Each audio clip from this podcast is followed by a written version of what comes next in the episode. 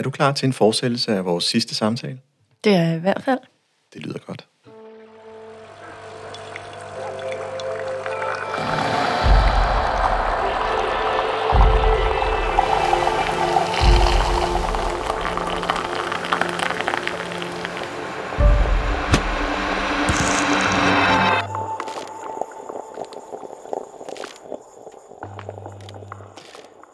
Velkommen til podcastprogrammet Kaffe og Ledelse. Mit navn er Ejhan Gomes, stifter af Mindcloud og vil være jeres podcastvært.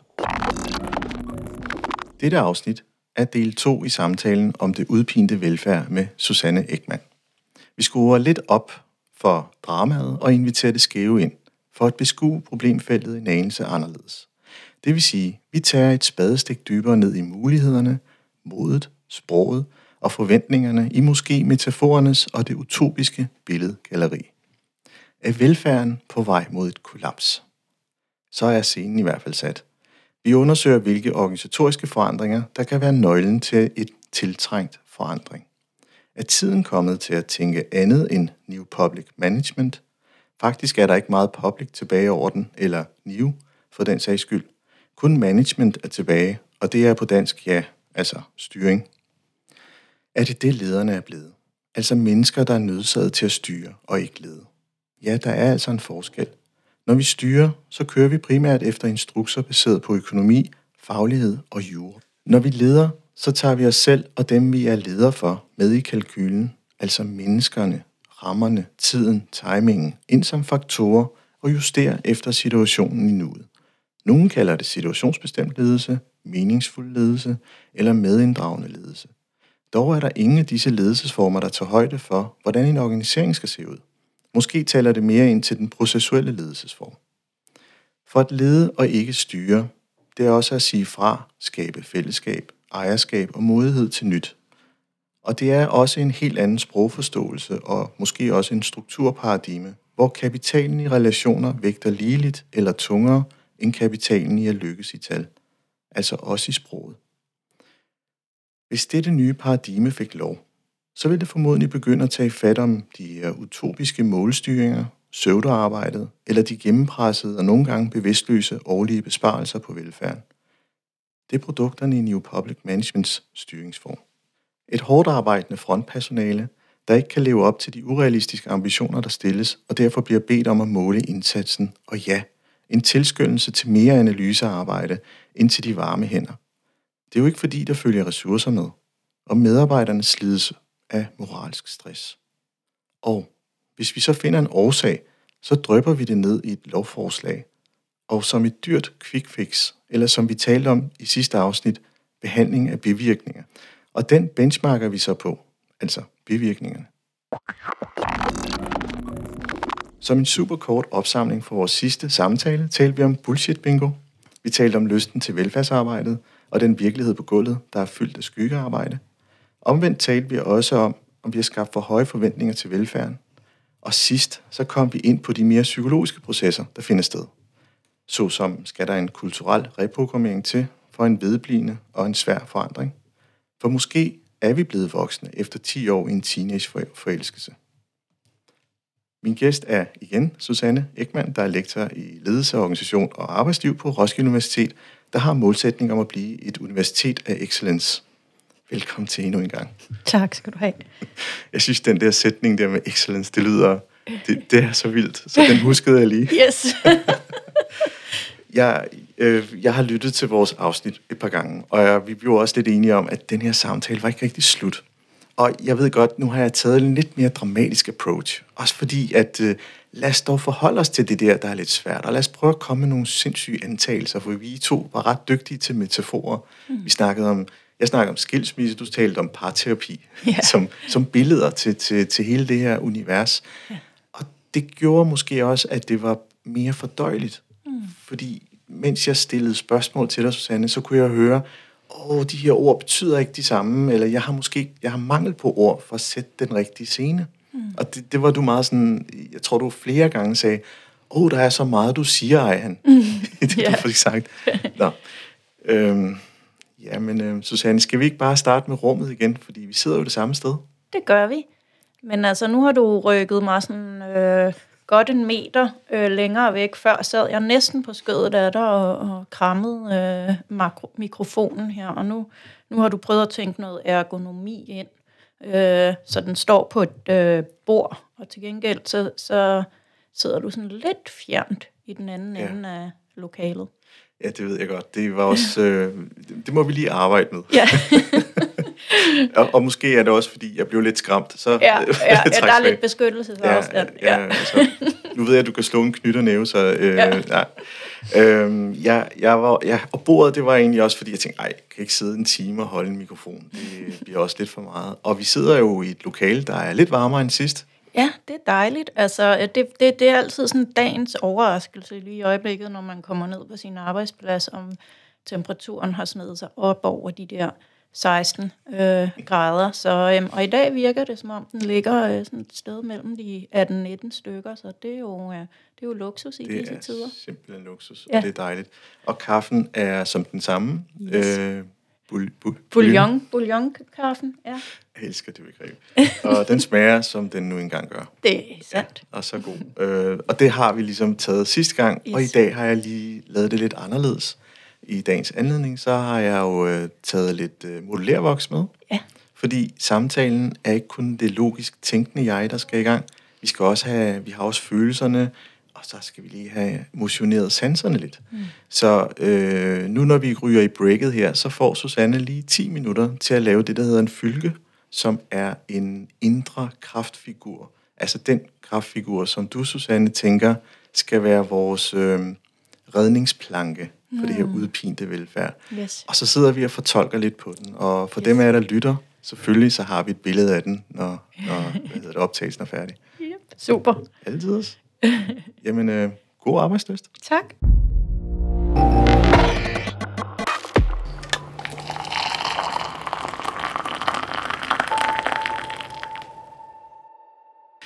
Ja, nu er vi tilbage igen, og vi har brugt sådan cirka 10 minutter, eller vi, Susanne har, øh, 10 minutter på at prøve at designe den her indre kraftfigur, som skal være den, der ligesom forandrer virkeligheden til fra det udpinte velfærd til en, en ny verden, der ser bedre ud. Øhm, Susanne, hvad, hvad har du lavet? Øhm, jeg fik udleveret et øh, sæt modellervoks med 12 forskellige farver, mm. hvilket jo betyder, at jeg har lavet en ret farvestrålende figur her. Øhm, og hvis vi så ser på den, så kan man sige, nede øh, i bordpladehøjde, der befinder sig øhm, det, jeg faktisk vil kalde fire kæmpe store fødre ja. øhm, i hver sin farve, øhm, som, som viser i hver sin kompasretning og samles inde i midten i sådan en tyk søjle. Ja. Øhm, oven på den er der sådan en stor rund klump, og oven på den en lidt mindre rund klump, og det ligner jo lidt en mave og et hoved. Øh, så fra cirka skulderhøjde på den figur, så øh, rækker der sådan to meget, meget brede arme ud med nogle meget, meget brede hænder. De holder sådan et aflangt, dybt fad mellem sig. Mm. Og fra det fad er der en, en form for sliske, man kunne næsten kalde det en lille bitte rutsjebane ned til bordpladehøjde. Ja. Og der rammer den sådan et netværk af øh, noget, man sådan kunne kalde det ligner næsten blodår, som faktisk snor sig ud fra de her øh, fire fødder, der udgør fundamentet. Mm. Og hvad med, med den hvide der, du har? Jamen, det er den der sliske eller rutsjebane, okay. ja, eller hvad man kan kalde det, der, der, der fører fra fadet ned til det der system af åre. Ah, okay. Og hvad synes du, det skal symbolisere? Altså, hvis du sådan skulle oversætte det til... Ja. Ja. Jamen, det er egentlig mit forsøg på at vise en øh, velfærdspraksis, der er øh, bæredygtig i det lange, lange løb, og som har lige præcis velfærd for både udøverne og modtagerne øh, som det centrale. Mm. Øh, og derfor så udstråler hele figuren i mine øjne også en, en meget stor øh, omsorg øh, og et øh, forsøg på at beskytte og holde og bevare noget. Øh, så det, man kan sige, det fadet, vi har, som der bliver holdt, det er det her meget øh, værdifulde, som vi forsøger at nære og tage os af, og som bliver holdt i en meget sådan stor, bred favn. Øh, men, men frem for alt, så er det væsen, der udgør den favn, det står på et afsindigt solidt fundament, som breder sig ud i alle retninger. Så det vil sige, at det har altså noget meget solidt at stå på, når det skal i gang med at øh, nære og tage vare på. Øhm, og så kan man sige, udover at det står på noget meget solidt, som så er de her fire fødder, så er der hele det her net af åre. Og det, det er for at, at sige, at det er faktisk en form for organisk øh, system, det her, mm. hvor øhm, der er både noget, der løber til, og noget, der løber fra. Og det er faktisk forholdet mellem de to ting, der gør, at selve grundfiguren kan blive så robust. Mm. Så hvis vi ser på, på fadet, og så har det så denne her sliske eller rutsjebane ned, det er også for at vise, det er ikke alt, vi kan, hvad skal man sige, løse med vores velfærd. Der er nogle, der er nogle ting, vi er nødt til at lade glide ned af livets ligesom, bane, og så må det videre ned der og ud i et andet kredsløb. Mm. Så, så selvom der er en overordnet, hvad skal man sige, sådan nærings- og fagne og holde ambition, så er der også en erkendelse af, at, at øh, der er ting, man må give slip på. Og, øh, og de ryger så ned i sådan et, øh, et, et, et kredsløb, øh, hvor der er altså både noget, vi giver slip på, og derfor er og samtidig også noget, der flyder til. Så man kan sige, hele det her meget solide fundament er faktisk afhængig af at være åbent over for, at der bliver tilført næring hele tiden via det her rodnet, eller øh, hvad vi skal kalde det. Ja, så det ikke altså er et lukket system. Ja, og så er det ikke bare sådan fire betonfødder, der står der af sig selv. Det er faktisk noget, der ånder og lever hele tiden, og det gør det egentlig ved konstant at være åben for øhm, information i alle ledene, så det kan justere så det, det, det, det er et organisk system, og det øjeblik, det holder op med at være organisk og modtage information hele vejen rundt, der cirkulerer i hele systemet. Det øjeblik, det ikke er der mere, så forstenes det her system, og så kan det faktisk ikke det, som er hele formålet med det. Jeg, jeg tænkte også organisme. Ja.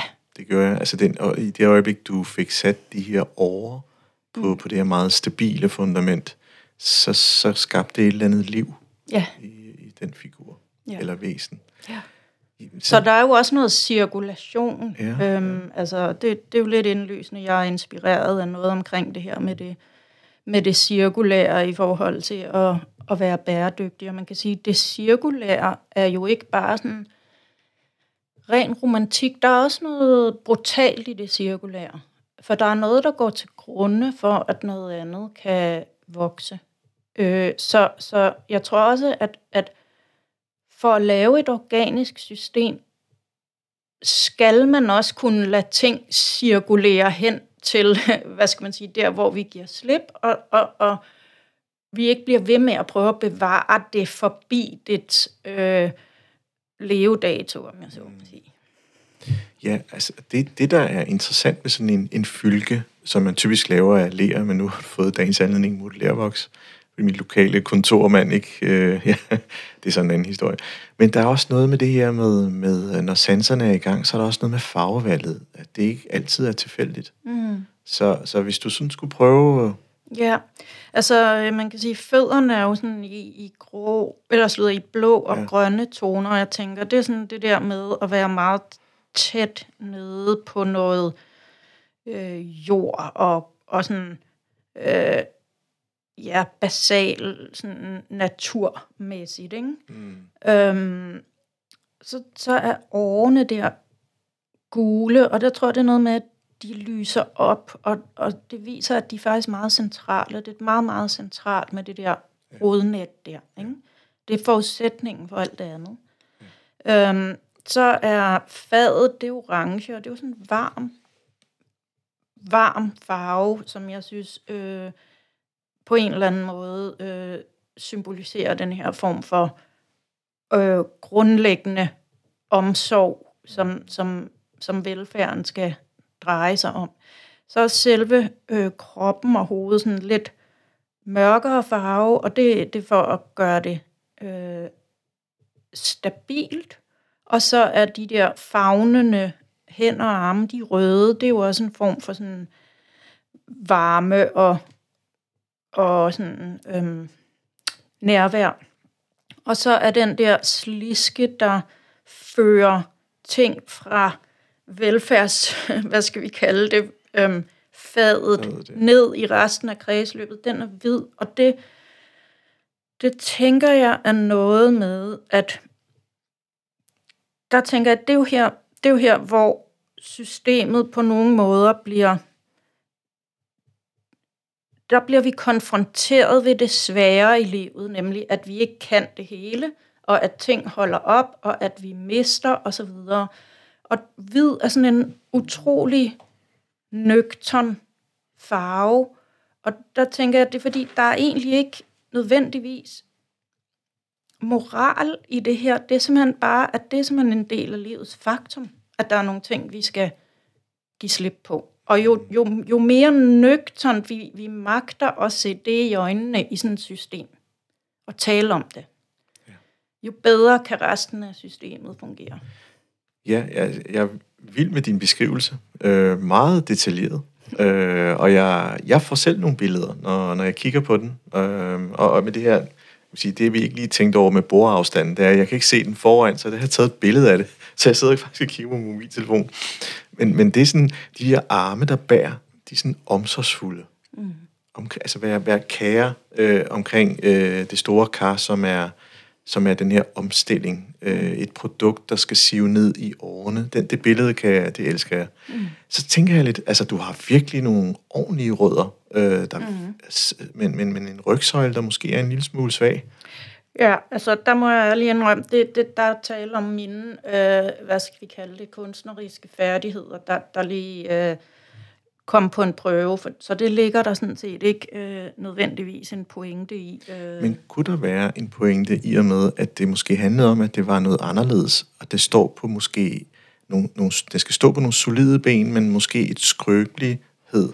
Ja, det kan jeg godt se, hvad du mener ja, med, at, det, at, at man kan sige, at ja, man kan sige, det, der var det virkelig vigtige for mig i denne her figur, det var det der med det solide fundament, mm. med de, der så støtter op omkring det her meget øh, fagnende, øh, som er sådan der, hvor, hvor der gis, og så at der var et rodnet og cirkularitet. Øh, så, så jeg, jeg kan godt egentlig følge dig i det, du siger med, at når fundamentet er på plads, og når rodnettet og cirkulariteten er på plads, så har vi også plads til den sårbarhed og bevægelighed og påvirkelighed, der egentlig skal være i det at udøve velfærd i det daglige. Ja. Altså, ja, nu, nu, nu så er der min egen egen fortolkning. Øh, det er sådan noget med også at vælge de, de mere blå, det vil sige, hvis man sådan oversat det lidt til måden, man sådan det, det, det er noget med rammer og bestemthed, det er noget med målstyring, og det er nogle, altså, mm. nogle valg, der, der er et ja-nej. Det er ikke et spørgsmål om, om, om processer på den måde, der fagner det hele, men der er noget, noget fravalg mm. på en solid søjle. Og så kan man sige, så kommer omsorgen mm. med, med den lille i ryg, som er for mig følelser, og det røde, som er varme og omsorg. Ikke? Øhm, og så kan man sige, afhængigheden til slisken, mm. har jo, hvis den ikke er der, jamen, så kollapser det. Yes. Altså, øh, så det kunne også være et symbol for for den sammenhæng, der er i alt det der. Ja. Øh, så vi rigtig og fortolker på det. Meningen. altså, den siger meget. Jeg synes også, sanser her, altså, det kan et eller andet. Det, ja. det kan noget med at tage noget kompliceret og prøve, og, og, og det havde jeg måske også brug for, fordi vi Ja. var så dygtige med metaforerne. Yes. Og, og jeg må indrømme, jeg blev meget inspireret af det, du, da jeg spurgte dig her sidste gang, det var med, jamen, hvem skal stå for bordenden på den her transformation? Og så tænkte jeg, det, det skal du lave. Ja, den Så- står her. Den står vores, simpelthen øh, her. Så det er Susannes dejlige bud på, på det her. Så nu skal vi i hvert fald skole. Yes, skål. Ja, skål. Kaffe.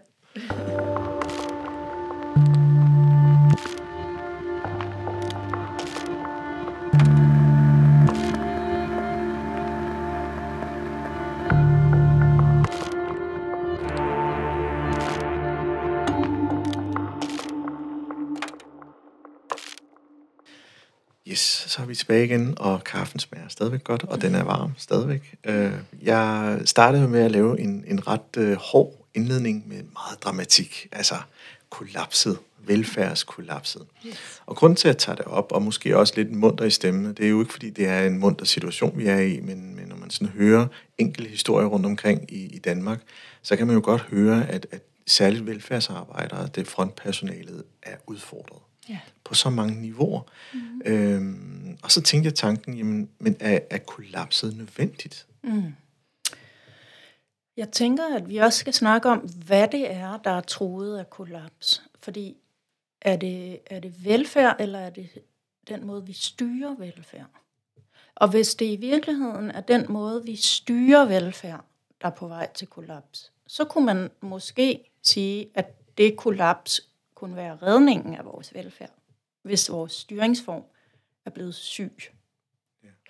Øhm, så på nogle måder tænker jeg, at det er nødvendigt, at den der styring begynder at kollapse. Øh, og at de måder, vi ser den gøre det på, det er jo faktisk, når folk forsøger at forsvare velfærd. Deres egen, og dem, som de skal tage sig af. Så det er jo, det er jo i frustrationen over ikke selv at føle velfærd, og ikke at kunne give den, at vi for eksempel, øh, at vores sygeplejersker begynder at sige nej til at dukke på arbejde. Jeg tror, hvis vi tilbød dem et arbejde, hvor de selv følte velfærd, mens de yder velfærd, så kom de på arbejde. Og så tror jeg heller ikke, at de og alle andre ville være lige så optaget af for eksempel øh, arbejdstid og stor bededag. Nu, nu er stor bededag-konflikten også en, en symbolsk kamp om, hvorvidt hele vores aftalesystem fungerer. Men, men udover det er det også en, en kamp omkring, øh, hvorvidt vi skal løse problemerne med mere udpining, det vil sige at stramme skruen mere, ja. eller om vi skal finde nogle andre greb. Ja, fordi det, jeg synes, der var noget, det, det du sagde sidst, det var noget med, at øh, systemet mm. bliver ved med at, at finjustere mm. øh, de forskellige roller, vi udfylder, til at mm. få mere ud af dem. Mm. Øhm, det kan godt være, at ledelsesrummet er blevet mere komplekst, men så finder vi bare ord, der ligesom situationsbestemt ledelse, meningsskabende ledelse, men, men det fungerer jo stadig i det samme system. Mm. Og det er egentlig måske for at besvare nogle af de oplevelser og følelser, der er til stede, mm. og gøre dem legitime, mm. men ikke rigtig dybtegående forholde sig til det. Mm. Var, var sådan lidt min tanke i mm. det, du sagde. Ikke? Altså, øhm, Jeg tror, at det, det noget af det, der er det aller, aller vigtigste, det er, at de mennesker, der færdes i vores velfærdssystem, både som udøvere og modtagere, føler sig spejlet i deres virkelighed. Ja. Og jeg tror, når vi bliver spejlet i vores virkelighed, så, øh, så bliver vi meget mere robuste til at håndtere den. Det er den ene ting. Men den anden ting er også, at hvis vi er nogenlunde enige om, hvad det er for en virkelighed, vi befinder os i, så har vi også nogle andre muligheder for at tale om, hvad vi kan stille op med den. Mm. Øh, og, og derfor så tror jeg, at, øh, at det, der skal bryde sammen, det er forestillingen om, at vi kan lave velfærd på en måde, så det ikke gør ondt. Så lige nu, der, der ser jeg det som et system, der forsøger at spalte øh, det svære og afmagten og lidelsen øh, bort, og så kommer den ind af bagdøren på måder, hvor den lægger os ned. Og jeg tror, at vi skal åbne fordøren på vid gab. Og så skal vi simpelthen genopbygge et sprog, der handler om, at velfærd og lidelse, og velfærd og tab, og velfærd og afmagt, det er ikke hinandens modsætninger. Velfærd handler om at ruste os til det. Ikke at beskytte os mod det, men at ruste os til det. Og det vil sige, at så skaber vi relationer i det daglige, for eksempel mellem medarbejdere og ledere, hvor de taler med hinanden om, hvordan kan vi som arbejdsplads og ledelse bedst ruste jer til det faktum, at der vil være masser af ledelse, I vil ønske, I kunne fjerne, som I ikke kan fjerne. Både på grund af de, af de rammer, vi har, men også fordi der er jo simpelthen menneskelig ledelse, der ikke bare går væk. Øhm, og det er så at blive, blive spejlet og mødt og være i et fællesskab omkring det, som så vil gøre velfærdsmedarbejderen i stand til at møde borgeren med samme tilgang, nemlig hvordan omgås vi det svære i dit liv. Ja, og forudsætningen for det mm. er åbenheden. Ja. Er jo, at der er en tryghed mm. i at være åben. Ja. Altså lidt ligesom øh, ja. væsenet, du har lavet, mm. at, at hvis en af de gule over forsvinder, jamen, så er der jo ikke noget liv. Nej. Så bliver det bare en endnu et eksempel på noget, mm. som ikke får lov til at blive næret ordentligt. Ja. Og der tror jeg, der er noget i den detaljgrad, vi har skabt, øh, rettigheder og, og, og, og ydelser og tilbud på, som jo er skabt som et ønske om kvalitetsoptimering for borgeren, hvor vi faktisk skyder os selv i skoene. Fordi jeg tror, det vi, af, vi, det, det vi skaber der, det er sådan en form for, øhm, hvad skal man kalde det, bestillingsrelation øh, til velfærd, hvor jeg kan lægge den og den og den og den sådan vare i min velfærdskurv, og det har du lo- lovet mig.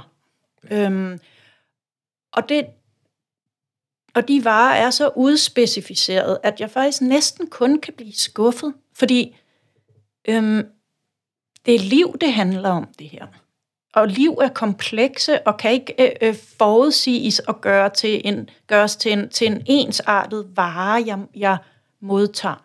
Så hvis vores, vores forventningsafstemning og kommunikation med borgeren slet ikke var udspecificeret på den måde, men mere var en form for øh, rum, der skal adressere en, en, en, en overordnet kompleks problematik, som, og det kan have en række forskellige udfald, ikke et uendeligt antal udfald, fordi der skal stadigvæk være retssikkerhed. Men vi ved ikke på forhånd præcis, hvordan det her skal arte sig. Og det er den samtale, det er evnen til den samtale, der skaber den gode velfærdsarbejder. Ja, og det prøver man faktisk også, altså den her individuelle hensyn og så videre. Men, men det, der er forskellen her, det er jo, stadig for, det, det er jo stadigvæk inden for nogle, nogle bestemte rammer. Ja, altså hvis du skal lave individuelle hensyn inden for en lovgivning, der er så øh, rigid og detaljeret, at dit manøvrerum er, er forsvundet, Præcis. så spiller du jo i et, et, et umuligt rum. Ikke? Og så er vi tilbage til det med, at vi bruger kernebegrebsord, som egentlig ikke har den betydning. Ja. Uh, Newspeak, som du også blandt andet nævner ja. i bog. Ja. Ja. ja, det er fordi, det, det, noget af det, som jeg også vi fik snakket om sidst, det var den her, øh, det var mere i, i den sidste del af samtalen, at, at der skal være en eller anden form for bevægelse, for forandring kan ske. Mm. Altså det, den ene var kollapset, og den anden en mm. bevægelse. Mm. Og hvis man har fulgt med lidt i medierne her på det sidste, så har man jo set, at øh, for eksempel en, en supermarkedskæde som Irma mm. øh, skal lukkes og slås sammen. Og, og gud, hvor er der sket nogle ting derude. Ja. Ikke? Jo. Og det der er en begyndende bevægelse. Der er jo nogen, der vil prøve at sige, nej, det vil vi gerne opretholde. Mm. Øh, og den gode gamle øh, Irma-direktør, Alfred, som, mm. som også begynder at gå ind i den. Ikke? Og det er ikke, mm. fordi jeg skal prøve at reklamere noget for noget her. Øh, men, men der er jo, der er jo takter i det. Mm. Altså hertil og ikke længere. Det mm. står for noget andet. Mm. Det står for, at det er noget, vi faktisk i detaljbranchen kigger op til. Mm. Og, ja. og, og, og kunne det være det, altså at, at der er noget, man skal kunne se op til og sige, det er det ideal, vi vil gerne mm. hen imod? Det er en svær metafor, det der, synes ja. jeg, fordi Irma er er et privilegeret øh, øh, indkøbssted. Øh, ikke? Ja. Så, hvis, så, så at føre den over til velfærdssammenhængen, øh, så, så kan man tavlig. sige, ja, den er lidt, den har nogle, nogle sådan, nogle konnotationer, jeg måske ikke har lyst til at hive med ind, i hvert fald i forhold til sådan øh, øh, ulighed i, i, i velfærd. Ikke? Men, øh, men man kan sige, hvis nu det er snarere end at, at handle om, at vi har en, en kvalitetsluksuskæde, siger, at der er, at der er noget, der er, hvad skal man sige, som vi bare ikke må gå på kompromis med, men som måske også kan opnås uden vanvittigt mange ekstra midler, hvis der er noget andet, vi er villige til at give køb på. Så jeg tænker for eksempel på øh, den her film, der er lavet om et øh, privat øh, plejehjem, øh, som har samme budget som de almindelige kommunale. Men deres tilgang til de her demente ældre, det er, at det handler om kontakt. Alt sammen. Kontakt og sanselighed. Øhm, og det er det, de bruger næsten alle deres ressourcer på. Og det er ikke sådan, at, at det mirakuløst fjerner pinslerne og udfordringerne ved at være dement, eller ved måske, at, at skiftevis ligesom være klar i hovedet og være dement og afmagt og vrede og alt det her. Men de rammer, de får at være demente i, øh, det er den ene ting, men de rammer, personalet får til at være nær på nogen, der er demente.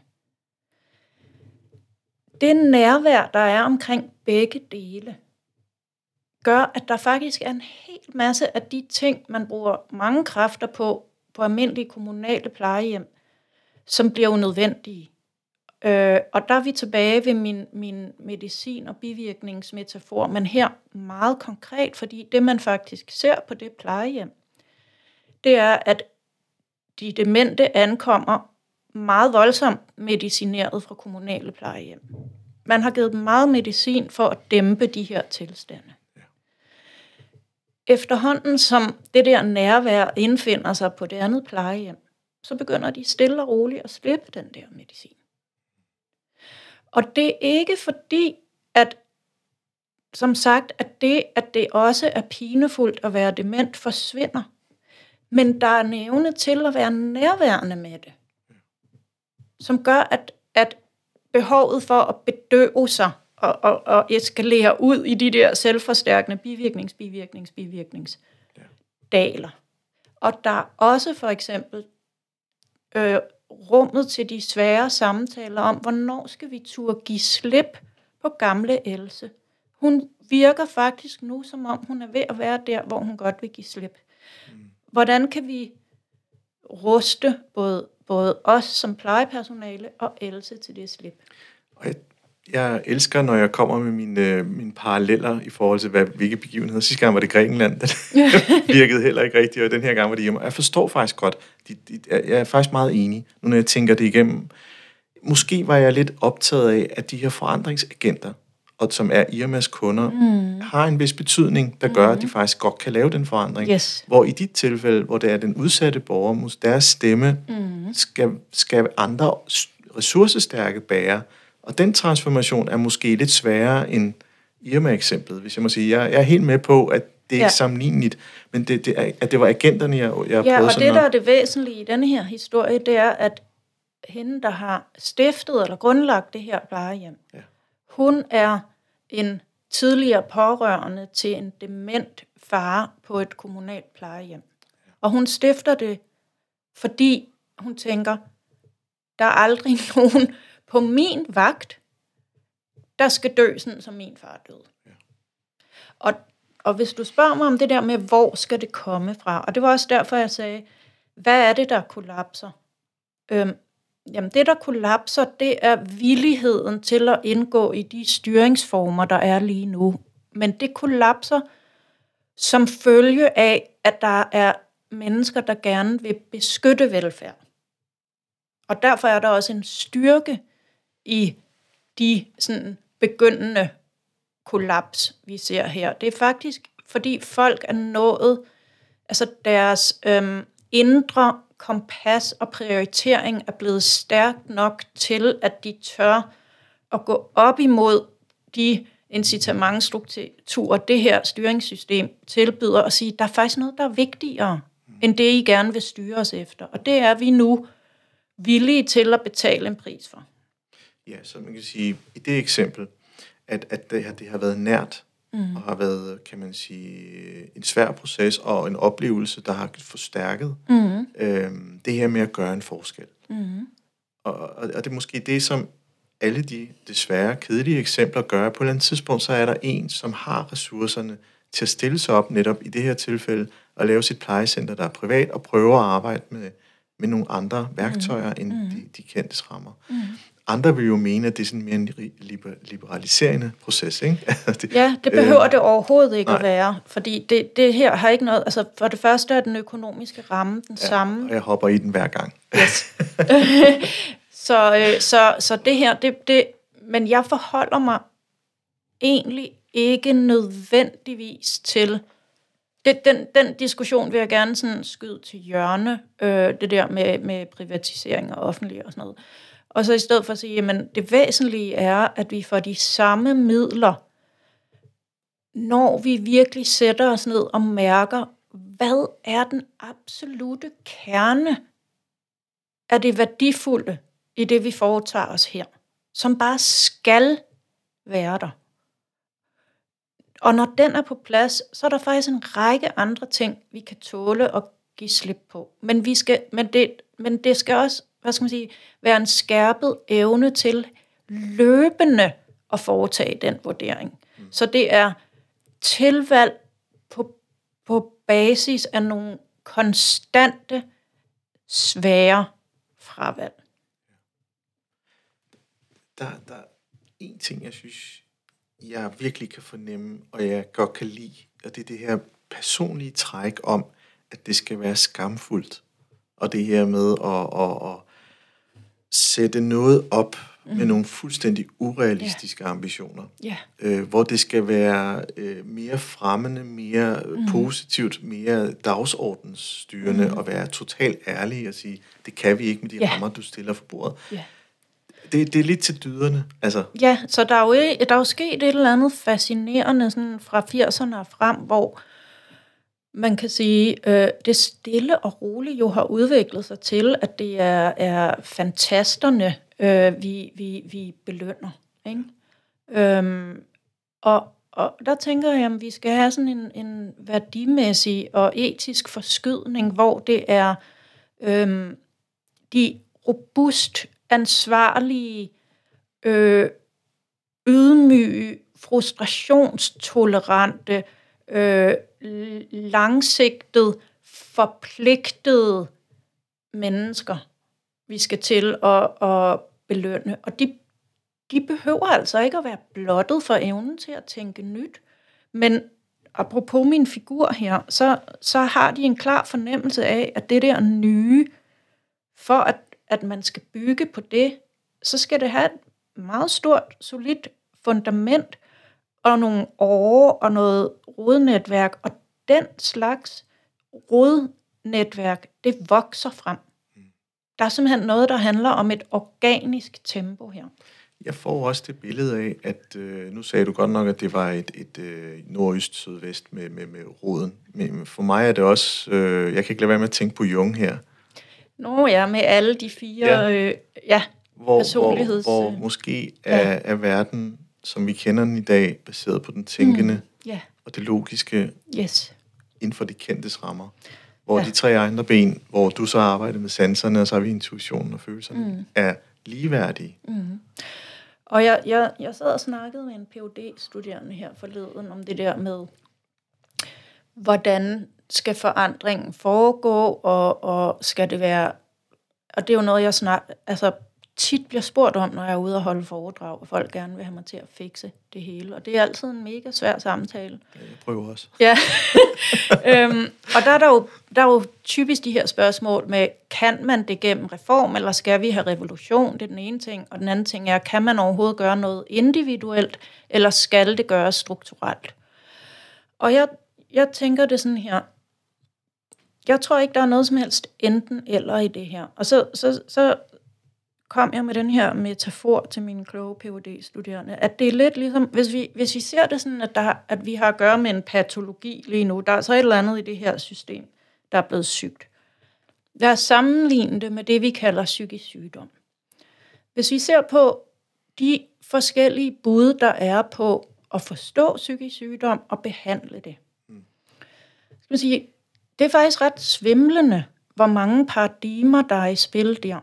Der er det sådan øh, rent neurologiske, hjernemæssigt, så er der sådan noget mere sådan overordnet genetisk, biologisk, øh, så er der øh, noget familiedynamisk, så er der noget sådan samfundsmæssigt, det er det syge samfund, der skaber syge individer, øh, så er der det sådan... Øh, øh, relationelle i det daglige, så det, det organisatoriske, institutionelle, hvad for nogle rammer giver man, øh, Øh, så er der det sådan øh, dybde øh, psykologiske, øh, sådan freudianske, så er der sådan øh, det kognitive, tankemæssige, der er det traumebaserede, og så kan man sige, hvad for en er sand? Hvad hvis de alle sammen er sande, uden at være fuldt sande? Og hvad hvis der alle de her er en tråd ind i noget, der gør ondt? Vi har noget, der gør ondt inde i midten, og har låst sig på nogle syge måder. Og vi har faktisk uendelig mange tråde ind i den patologi. Og, og, øh, og så der er også dels noget kontekstuelt med, hvad for en tråd virker som om, den batter mest lige her, men der er også villigheden til at have mange tråde i gang samtidig. Og derfor tænker jeg, ja, vi skal have noget systemisk og styringsmæssigt, vi skal have noget organisatorisk og ledelsesmæssigt, øh, vi skal have noget øh, helt sådan basalt økonomisk, Øhm, vi skal have noget øh, fagligt og professionsmæssigt. Hvad forstår vi som den gode fagperson? Vi skal have noget sådan samfundsmæssigt med, hvad er det for en kontrakt, jeg som borger har med mit velfærdssamfund? Vi skal have noget eksistentielt. Hvad er det for nogle forventninger, jeg som almindelig menneske stiller til mit liv, og derfor søger indløst, både som medarbejder og som en borger og klient i mit samfund. Og alle de her ting skal vi øh, begynde at, at rykke på. Ja, og det kan jo være noget af en mundfuld. Ja. Så, så jeg er sådan den eksplorative. Mm. Lad os nu prøve. Mm. Jeg ved godt, det måske ikke er det bedste. Mm. Det skal selvfølgelig ikke være sådan, så at borgerne er en, en, en prøvekanin på den måde. Mm. Men, men, men hvis man, man kan jo godt sådan kaste sig ud i noget, for den virkelighed kan ændre sig en lille smule, og mm. måske også være mindre kompliceret. Så kan det godt mm. være, at vi arbejder med sandsynligheder. Mm. At det ikke er det ideale, mm. altså idealet, man, man, man får, men man får måske 60 procent, og så mm. er man det klogere. Yeah. Uh, ja, det, det er også den måde, du faktisk har lavet dit forskning, nu når jeg sådan refererer til din bog. Du har også været meget eksplorativ. Mm-hmm. Ja, og øh, jeg tror, der er et eller andet øh, med hele tiden at være opmærksom på, om vi i vores udforskning kommer for meget til at importere sygdommen med ind af øh, bagvejen. Altså det er noget med at komme ind i kernen af, af hvad det egentlig er, der er grunddysfunktionerne i det her, sådan, så man kan ændre det. Og hvis jeg skal sige grunddysfunktionen, det er altså et misforhold mellem forventninger og de ressourcer, der er til at indfri forventningerne. Øh, og derfor så vil jeg også sige, at for eksempel det her med friheds, fri, fri, frikommunerne, ikke? Som kan lyde som om det adresserer det problem, at folk føler sig øh, snæret ind i for mange rammer og sådan noget. Jamen hvis du, har, hvis du giver tre år til at opfinde verden forfra, og folk godt ved, at efter tre år, så afvikler vi måske det her. Et, du kan stort set ikke få et større misforhold mellem ressourcer og forventninger end der. Så det er også noget med at være meget skarp på, hvad er det, der har brug for at blive, blive rykket rundt på, så det ikke er, er symbolske overfladefænomener. Og, og jeg er sådan set enig. Jeg har faktisk også et eksempel. Nu kan jeg ikke nævne stedet af gode årsager der kan, der kan være en direktør for, for, for en offentlig virksomhed, en kommune eventuelt, øh, som har tænkt, at nu skal vi prøve noget anderledes. Lad os prøve at arbejde med, hvad det egentlig vores eksistensgrundlag er. Mm. Og så arbejde med, med det meningsskabende. Mm. Og få dannet en struktur omkring det her. Typisk øh, forudsat af, at der har været et økonomisk efterslæb i mange år, så der, det der behovet er startet. Mm. Øhm, problemet med det sted var jo, at på den tidspunkt, at graden af usikkerhed vokser, fordi at der er et tidspres. Mm-hmm. At det også begyndte at koste mere i selve, kan man sige, udviklingsfasen, mm. kan jeg godt kalde det. Og hvor det også skal lande trygt hos ja. den enkelte medarbejder. Yes. Hvilket gør, at øh, vedkommende ikke er der mere, og så kommer der nogen, der ikke har samme grad af mentaliseringsevne, mm. hvilket man søger tilbage til klassiske siloer, for det ved yes. man, man, man, hvad man har. Yeah. Det er det, man hedder common knowledge, og øh, sikkert også snusfornuftigt. Det kan folk forholde sig til. Sproget mm. er simpelt. Mm. Det er noget, vi kender. Mm. Øhm, og så er man tilbage til det gamle, hvor jeg bliver sådan ramt af den der øv. Mm. Altså, kom nu. Ja. Ikke? Og ja. det er måske det, du faktisk prøver at, at, at egentlig, øh, indikere med det her tre år frikommuneprojekt, ja. det duer ikke. Det kommer også til at koste mere. Ja, og folk bliver pisse angste. Ja, præcis. Altså, øh, frihed er det mest øh, komplekse, ja. der findes i verden. Øhm, ja. så, så jeg tænker, altså, vi skal ikke flå det hele ned, og så øh, begå alle fejlene, øh, øh, vi egentlig kender i forvejen forfra, når vi bygger det op. Ja. Det handler om, at, og jeg tænker, noget af det, man kan gøre, det er at zoome ind på nogle mikropraksiser og sige, for eksempel, øhm, eller det der plejehjem, jamen kan vi gøre et eller andet på en hospitalsafdeling, hvor vi benhårdt kigger på, hvad kan vi skære fra? Kan vi for eksempel skære nogle former for udvikling, nogle former for, altså så, så der er også noget med at ture og lade, lade ting gå til drift og dagligdag og stabilitet, som jo er blevet gjort til jordens mest useksede i de sidste årtier. Ikke?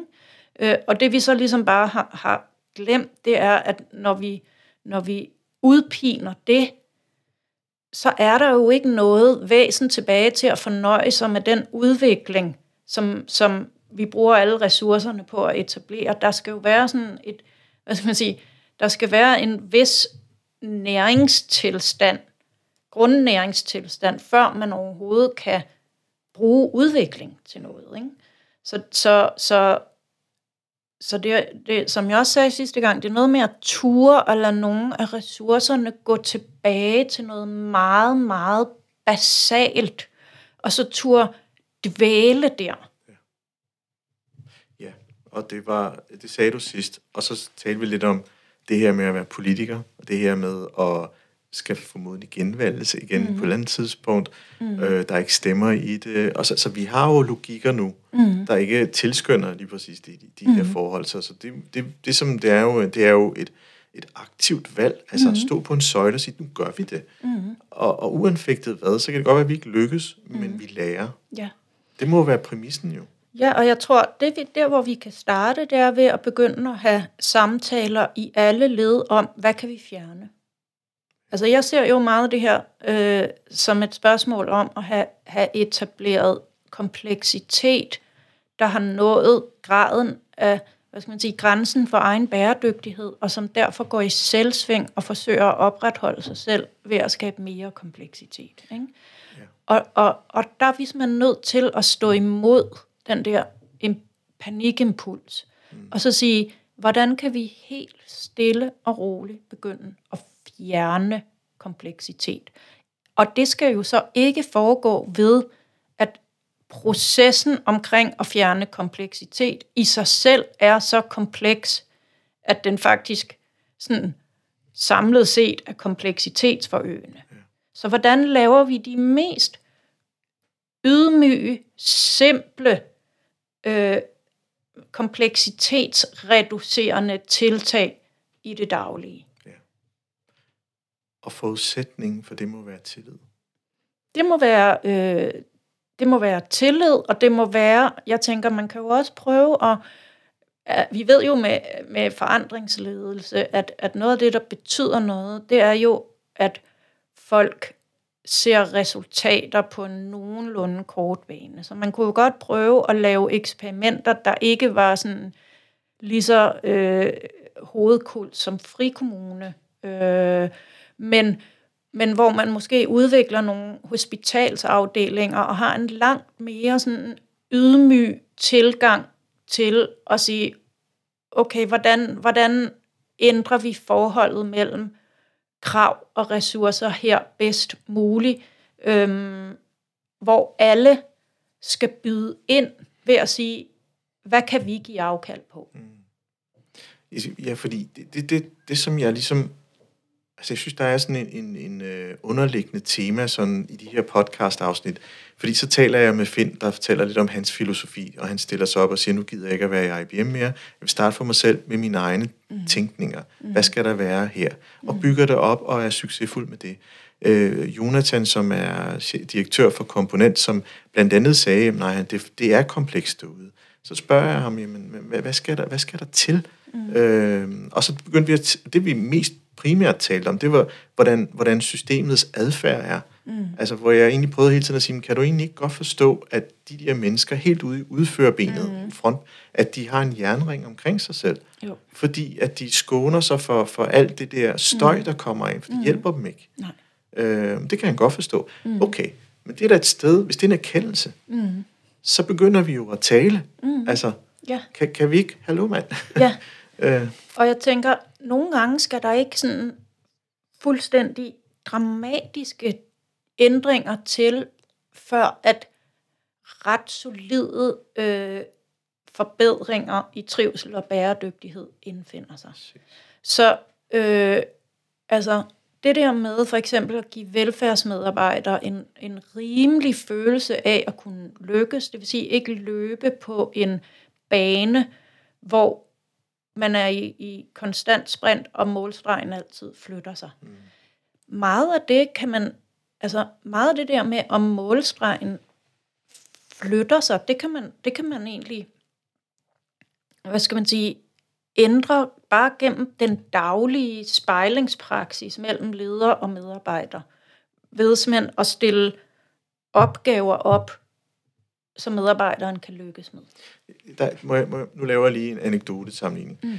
Jeg tror, det var Ford-fabrikkerne, hvor han skulle lave en effektiviseringsrunde mm. øh, med anbefalinger, for jeg ved ikke, om det var Taylor eller dengang, men, men, men det her med at regulere på varmen, regulere på lyset, mm. Og, og, og han så, at det havde ikke nogen, altså, det, det, det er stadigvæk produktivt. Det er fordi mennesket tålte.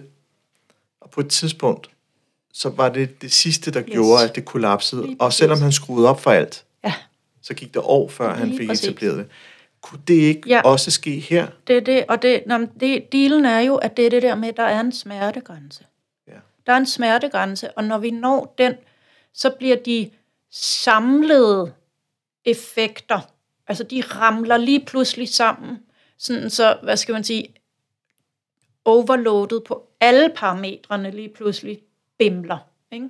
Men, men måske behøvede vi egentlig kun at skrue sådan tre takker tilbage, og så vil vi være et, et helt andet sted.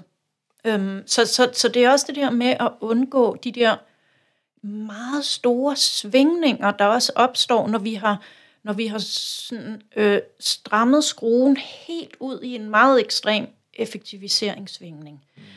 Så, så ser vi ligesom de der voldsomme korrektioner, der, der svinger den anden vej. Og det er faktisk lige så dysfunktionelt. Så der, vi ser det jo for eksempel i sådan så lægger vi ting sammen, og så splitter vi dem op, og så centraliserer vi dem, og så decentraliserer vi dem øh, i sådan nogle voldsomme og abrupte svingninger. Mm. Så det der med sådan at sige, prøv at, at stoppe svingningen ved at tænke i nuanceforskelle. Det er meget sjovt, for det, der sker organisatorisk derude for tiden, det er med hovedloven, der er på vej. Den, den, den er jo baseret på sådan noget med, at det skal give mening for borgeren, og, og systemet skal kunne fagne alle aspekter i borgerens, kan man sige, tilværelse. Mm. Øh, sådan lidt kort sagt mindsetet. Det, som organisationer gør, det er jo, de sammensmelter flere centre sammen. Mm. Hvilket gør, at den enkelte fagpersons opgaveportefølje bliver ekstremt kompliceret. Mm. Fordi de skal pludselig varetage, måske lidt i det samme metafor, du havde før, med alle de her aspekter. Mm. Der er pludselig to lovgivninger, der også måske nogle gange er modsætninger. Mm, yeah. så, så hvor, hvor skal vi stå hen? Ja, øhm, altså der, det, det der med lovgivning er jo et helt kapitel for sig. Ja. Fordi øh, jeg tror simpelthen, at, at apropos kompleksitetsreduktion, at det er stærkt, stærkt tiltrængt, at vi lurer ud i noget af den lovgivning, der er. Øhm, og, og at ikke mindst forholder os netop til øh, de dobbeltbinds, der er i lovgivningen, hvor fagpersoner sidder og ligesom skal vælge, om det er den ene eller den anden lovgivning, de forbryder sig mod i en... Øh, så så ja, selve lovgivningen som ramme for arbejdsindsatsen, vil jeg mene trænger til, til en seriøs revolution. Det er et helt andet tema, kan jeg godt se, og vi ja. skal også til at runde af, Susanne. Yes. Altså, man, man kan jo blive ved med at tale det her, fordi vi undersøger jo faktisk hele tiden, og jeg håber den her gang at komme lidt tættere på, på forståelserne, ja. end jeg gjorde sidst. Øhm, I hvert fald så øh, pludselig så skabte væsenet, som vi så skal kalde noget. Så hvad skal vi kalde den, Susanne? Nej, det ved jeg så ikke. Øh, navnet Birger, øh, den, det, det, men jeg ved ikke, om det er sådan helt rammende. Birger? Ja. ja det, det kan noget. jeg ved ikke, hvorfor. Det kan jeg ikke forklare. Ja, det må være den, den sansende, kreative del af min men, hjerne. Altså, men biver, der kan godt være, at folk har en forforståelse til navnet biver, og det er måske det, man ikke skal have med alt det her, vi taler om. Ja, okay. Så hvad, har du et godt bud? Øh, jamen, jeg, jeg synes, der er sådan lidt... Øh, Altså, der er lidt øh, de der sådan, trolde for fraklerne. Nå ja, det kan du Jeg kan ikke huske, hvad de hed. Ja, det kan du have ret i. Øh, han, han, den sønnen der, han var faktisk meget ja. medgivende og omsorgsfuld, og ja, han kunne egentlig ja, godt ja. rumme... Øh, ja, det har du ret i. Jeg kan simpelthen ikke huske, hvad de... En velfærdstrold. velfærdstrold. Ja. ja, nu skal jeg ikke navngive, det er jo din... Øh, det, Jamen, det synes jeg er en god Velfærdstrollen. Ja. Susanne, tusind tak for en rigtig god samtale. I lige måde.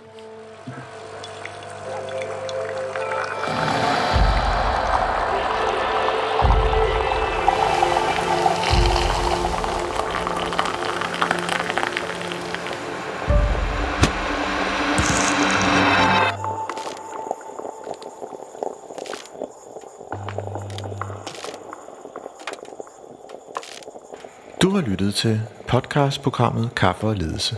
Ønsker du at lytte til flere afsnit? Gå ind på mindcloud.dk, hvor du har links til flere.